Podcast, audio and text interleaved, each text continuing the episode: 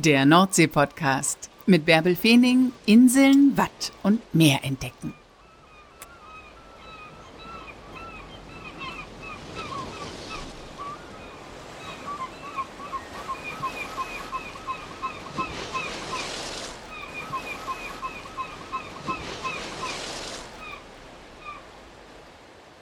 Moin und herzlich willkommen zur 99. Folge des Nordsee-Podcasts. Heute dreht sich alles um den Kult-Snack des Nordens, das Fischbrötchen.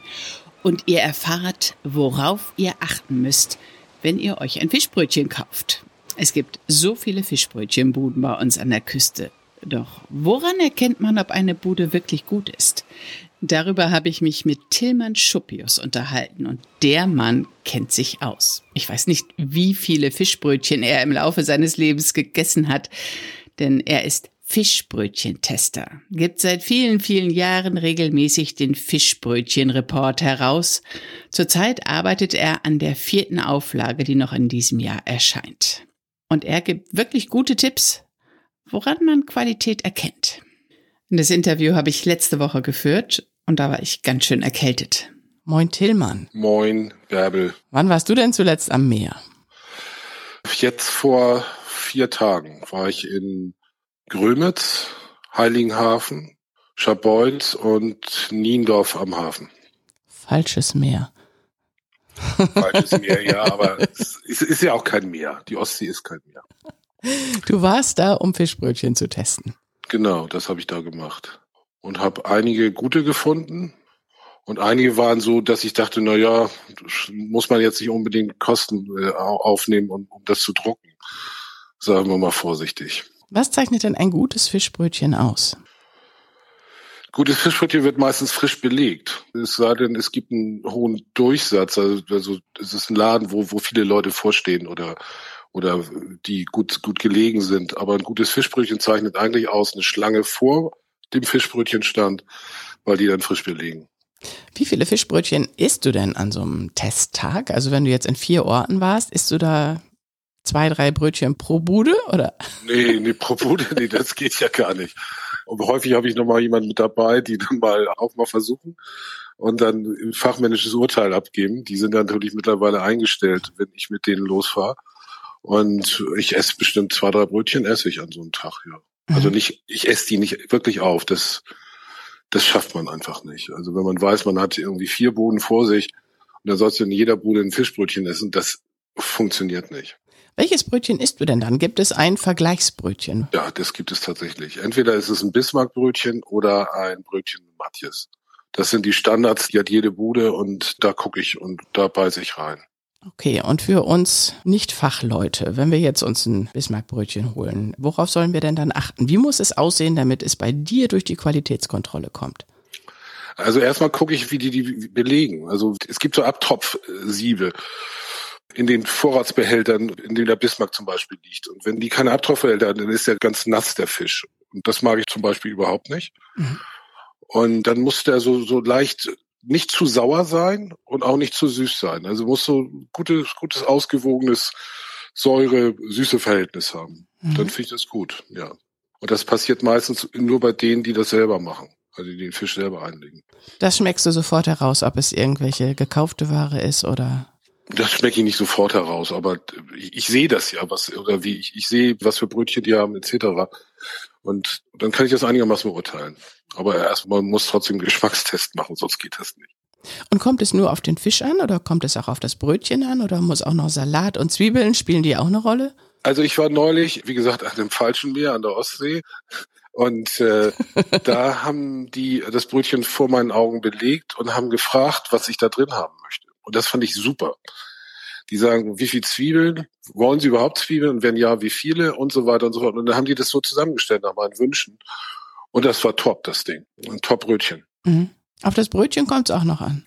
Ja, das Brötchen war auch gut. Also das war nicht vorbelegt, da war nichts vorbelegt. Die haben das aus einer Kiste geholt, einer verschlossenen Plastikkiste, damit die nicht äh, feucht werden. Es war toll. Mhm. Also das ist für mich ein gutes Preis-Leistungs-Verhältnis. Und muss das Brötchen knusprig sein oder lieber ein weiches Brötchen? Das kommt ein bisschen auf die Zähne an, aber äh, ich würde denken eher ein knusprigeres. Aber Es gibt auch weiche Brötchen, die klasse sind. Gefällt mir auch ab und zu mal. Gerade in Ostfriesland ist es ja häufiger so, dass man weiche Brötchen kriegt. Ja, da haben die so Milchbrötchen als Fischbrötchen, ne? Ja, oder, oder Kieler Semmel oder sowas. Das ist hier auch in Norddeutschland gibt's das auch. Wo hast du schon überall Fischbrötchen getestet? Ich war in Mecklenburg-Vorpommern, habe da die gesamte Küste und die, die Seen abgefahren. Dann war ich in Ostfriesland zum Vorschecken sozusagen und in Schleswig-Holstein, da kenne ich fast jede Fischbrötchenbude mittlerweile. Fast jede Fischbrötchenbude in Schleswig-Holstein, an der Nordseeküste und an der Ostseeküste. Und im Binnenland, ja. Das ist eine ganze Menge, was da zusammenkommt. Und sag mal, kennen die dich auch alle, wenn du irgendwo hinkommst an so eine Fischbrötchenbude und dir ein Fischbrötchen holst, zucken die dann zusammen, weil sie wissen, das ist der, der immer die Fischbrötchen testet, oder kommst du da inkognito hin? Mal so, mal so. Und jetzt hat mir Corona ein bisschen die Karten gespielt, weil man ja reinging und man hat eine Maske auf. ja. Das ist, war schon hilfreich. Aber viele erkennen dich inzwischen auch, vor allem in Schleswig-Holstein. Ja, in Schleswig-Holstein kennen mich mhm. viele, ja. Das ist, ist wirklich so. Also die Alteingesessenen, die weiterhin gute Ware machen, die kommen ja auch ins Buch rein. Die Neuen, die kennen mich natürlich noch nicht so genau. Und dann kann ich die mal überraschen, wenn ich sage, pass auf, ihr habt macht tolle Brötchen, ihr kommt ins Buch mit rein. Wie läuft das? Du holst dir erst ein Brötchen, kostet, kostet, kostet, kostet, ko probierst das? probierst es und dann outest du dich und sagst, also wenn es gut ist, dann outest du dich, wenn du es ins Buch aufnehmen willst, in deinen Fischbrötchen-Report. Ja, genau, dann oute ich mich. Also vorher, ich gehe da nicht hin und sage, so, ich bin der Fischbrötchen-Tester, ihr kennt den Fischbrötchen-Report, macht mir mal ein schönes Brötchen. Dann machen die natürlich immer alle ein schönes Brötchen. Mhm. Das muss einfach auch so sein, dass wenn du als Einheimischer oder Tourist oder Tagesausflügler, wenn du da hingehst, dann muss das einfach so sein, dass du nicht irgendwie ich sag mal, in Anführungsstrichen Promi-Status hast, sondern das soll für jeden gut sein. Und wo dir die Brötchen dann nicht gefallen haben, so wie du das jetzt Anfang der Woche hattest, die kommen dann nicht ins Buch? Äh, sagst du dann auch hier, ich war hier Fischbrötchentester und eure Ware ist nicht gut, ich nehme euch nicht auf? Oder gehst du dann einfach stillschweigend wieder? Nee, das mache ich nicht. Ja. Ich gehe stillschweigend wieder. Guck mir das nochmal an, so ein bisschen und mein, viele von den Fischbrötchenbuden, die eine gute Lage haben, also direkt am Strand sind, wo man fußläufig, also was weiß ich, vom Strandkorb 50 Meter braucht. Da, da ist es häufig so, dass die äh, von der Lage leben und, und nicht mehr auf die Ware achten, mm. weil die so und so angelaufen werden von den Badegästen oder von den, von den Touristen. Da müssen die gar nicht so auf die Qualität achten und die Touristen werden übers Ohr gehauen und vielleicht ist auch der Preis erhöht? Ja, das kann man so sagen. Übers Ohr gehauen würde ich mal nicht sagen. Aber die Qualität stimmt einfach meistens nicht, weil ich, ich weiß nicht warum. Also es gibt aber wiederum Buden, die direkt am Strand liegen, die wirklich tolle Ware machen. Also ich weiß nicht, warum sich nicht jeder bemüht um seine Gäste. Mhm. Das ist manchmal, ist mir manchmal ein Rätsel. Im Juni erscheint zum vierten Mal dein Fischbrötchen-Report. Der erscheint nicht im Juni. Achso, wann, wann erscheint denn die, die neue Auflage des Fischbrötchen-Reports? Höchstwahrscheinlich erst im August. Mhm. Und das liegt daran, dass einfach Papiermangel herrscht. Also ich kriege kein Papier, um drucken zu können. Ja. Es herrscht Papiermangel? Ja, also durch Corona haben die Leute sehr viel online bestellt und das wird verpackt in, in Pappe. Und ähm, dadurch ist eine Papierknappheit entstanden. Und so weiter und so fort. Auf jeden Fall haben die Druckereien im Moment Schwierigkeiten, Papier zu kriegen und, und es wird extrem viel teurer diese ganze Geschichte führt dazu, dass sie im Juni nicht rauskommen kann. Mhm. Aber du wirst nochmal wieder in Papierform rauskommen und das ist ja auch ein ganz schönes ja. Hosentaschenformat oder Handtaschenformat, ne? Ja, das passt hin in die Hosentasche. Und da gibst du dann ganz klare Empfehlungen. Da gebe ich ganz klare Empfehlungen. Da kommen keine Buden rein, die schlecht sind. Mhm. Ich sag, sag mal so, vier Fische ist das Beste und ein Fisch ist das Schlechteste. Also der, sowas mache ich nicht. Also das ist wirklich ein Empfehlungswerk.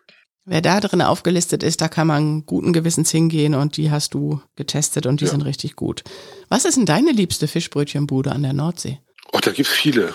Oh Mann, das wüsste ich gar nicht. Ich will mich da keinen wirklich herausheben. Ja. Weil die da sind und die im Buch drin sind, die machen auch gute Fischbrötchen. Es gibt natürlich Besonderheiten. Also wenn man zum Beispiel zu Alfred Urtel geht in Friedrichskoog, der Krabbenpoolmaschinen steht, hat und man weiß, man kriegt frische Krabben, also wirklich, die nicht nach Marokko gegangen sind. Das ist schon eine Sache, das kann man herausheben und sagen, das ist was Besonderes. Das, das hat nicht jede Bude. Und die Nordsee, da, da gibt's ja nur mal Krabben und nicht an der Ostsee. Worauf muss man beim Krabbenbrötchen achten? Gibt's da auch noch besondere Qualitätsmerkmale? Ja, am besten frisch gepoolt. Wenn man das wirklich äh, rausfinden kann oder es verifiziert ist, dass die Krabben wirklich vor Ort poolen lassen oder selber sogar das was machen, dann ist das schon eine Delikatesse. Also die sind ein bisschen dunkler, die Krabben, weil die in Marokko immer durch vier oder fünf Waschgänge gehen und dann werden die so ein bisschen blasser. Mhm. Und das, das kann man sehen. Also das kann man sogar als Laie sehen, wenn man die nebeneinander legt, eine frisch gepoolte und dann eine Marokko gepoolte, dann weiß man, was in Marokko gepoolt worden ist und was vor Ort gemacht worden ist. Sind Fischbrötchen eigentlich ein Trendsnack? Also das ist ja einfach was typisch Norddeutsches. Ist es eher was althergebrachtes, was es schon immer gab? Oder ist das bei den jungen Leuten jetzt auch angesagt? Immer mehr junge Leute machen Fischbrötchenbuden auf, sind innovativ machen wirklich nochmal neue Soßen und so weiter und so fort. Also nach meinen Recherchen ist das ein absoluter Trend. Also auch für junge Leute. Es gibt auch vegane Fischbrötchen, habe ich gesehen. Ja, da gibt es tatsächlich. Weil, ob man die noch als Fischbrötchen bezeichnen kann, weiß ich nicht. Aber die schmecken gar nicht schlecht. Das ist okay. Das kann man schon machen. Aber das ist kein Fischbrötchen mehr für mich. Das ist ein Brötchen mit Belach. Mir ist das nichts, nichts anderes. Wie bist du eigentlich darauf gekommen, Fischbrötchentester zu werden? Ich saß mit einem, mit einem Freund in der, in der Kneipe und der erzählte mir von äh, einem Buch, das im Ruhrpott rauskommt über die besten Currywurstbuden. Und er sagte, eigentlich müsste man in Norddeutschland ein Buch machen über Fischbrötchenbuden. Und wie das so ist mit solchen Ideen, bei nach dem zweiten oder dritten Bier sagt man, oh, das ist klasse, das machen wir. Und dann macht man es doch nicht. Am nächsten Tag sagt man, das ist eine blödsinnige Idee.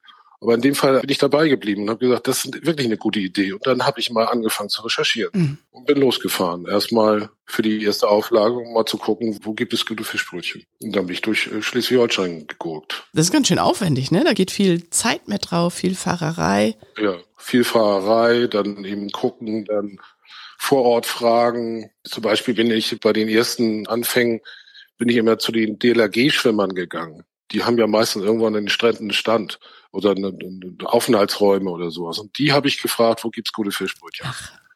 Und die haben mir häufig gute Tipps gegeben. Oder man fragt Einheimische, die kann man relativ schnell erkennen, weil sie eben nicht irgendwie in Badehose rumlaufen. Und die frage ich dann auch. Oder die Postboten, auch eine gute Geschichte. Postboten fragen. So habe ich das gemacht, ja. Ich habe die Leute gefragt. Du musstest dir erst ein Netzwerk aufbauen, ne? Inzwischen kriegst du wahrscheinlich auch Tipps, oder? Ja, mittlerweile kriege ich Tipps. Ich habe jetzt gerade einen Tipp gekriegt von einem Leser.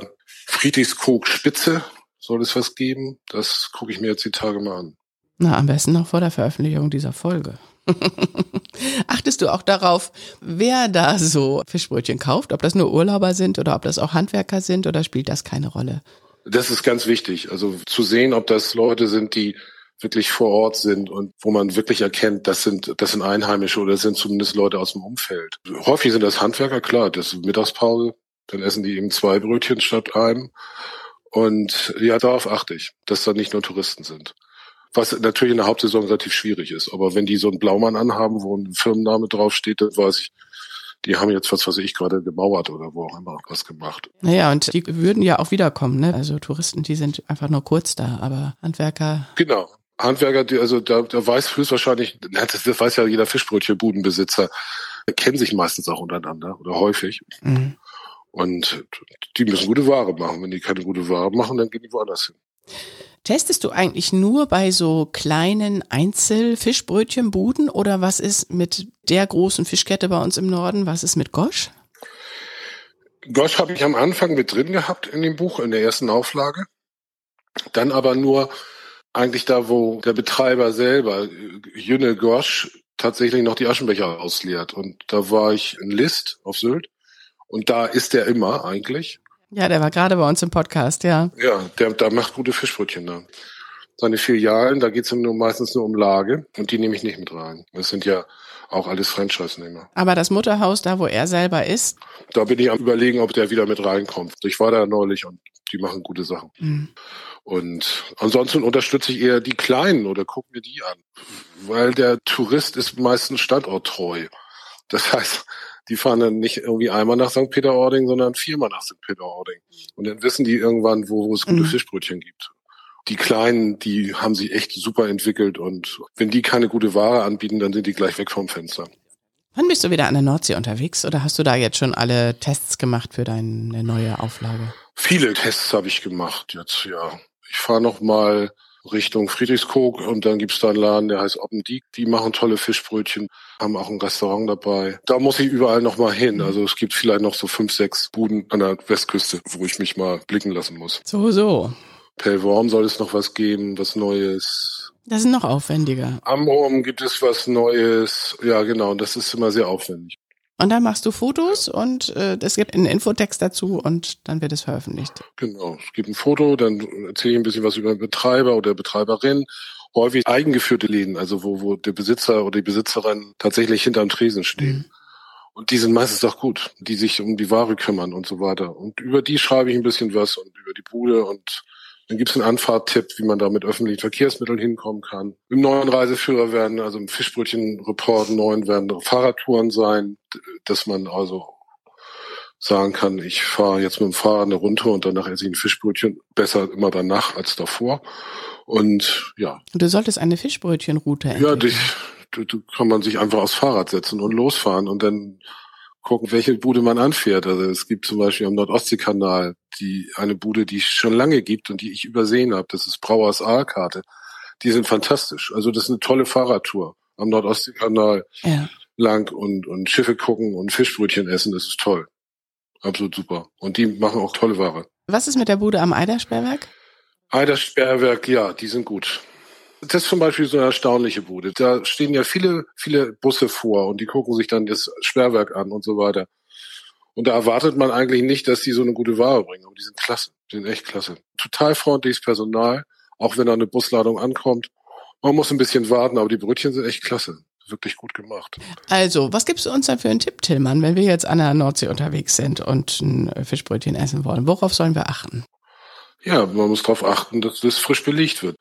Es gibt Boden, die haben so einen hohen Durchsatz, dass die Brötchen nicht alt werden in der Auslage.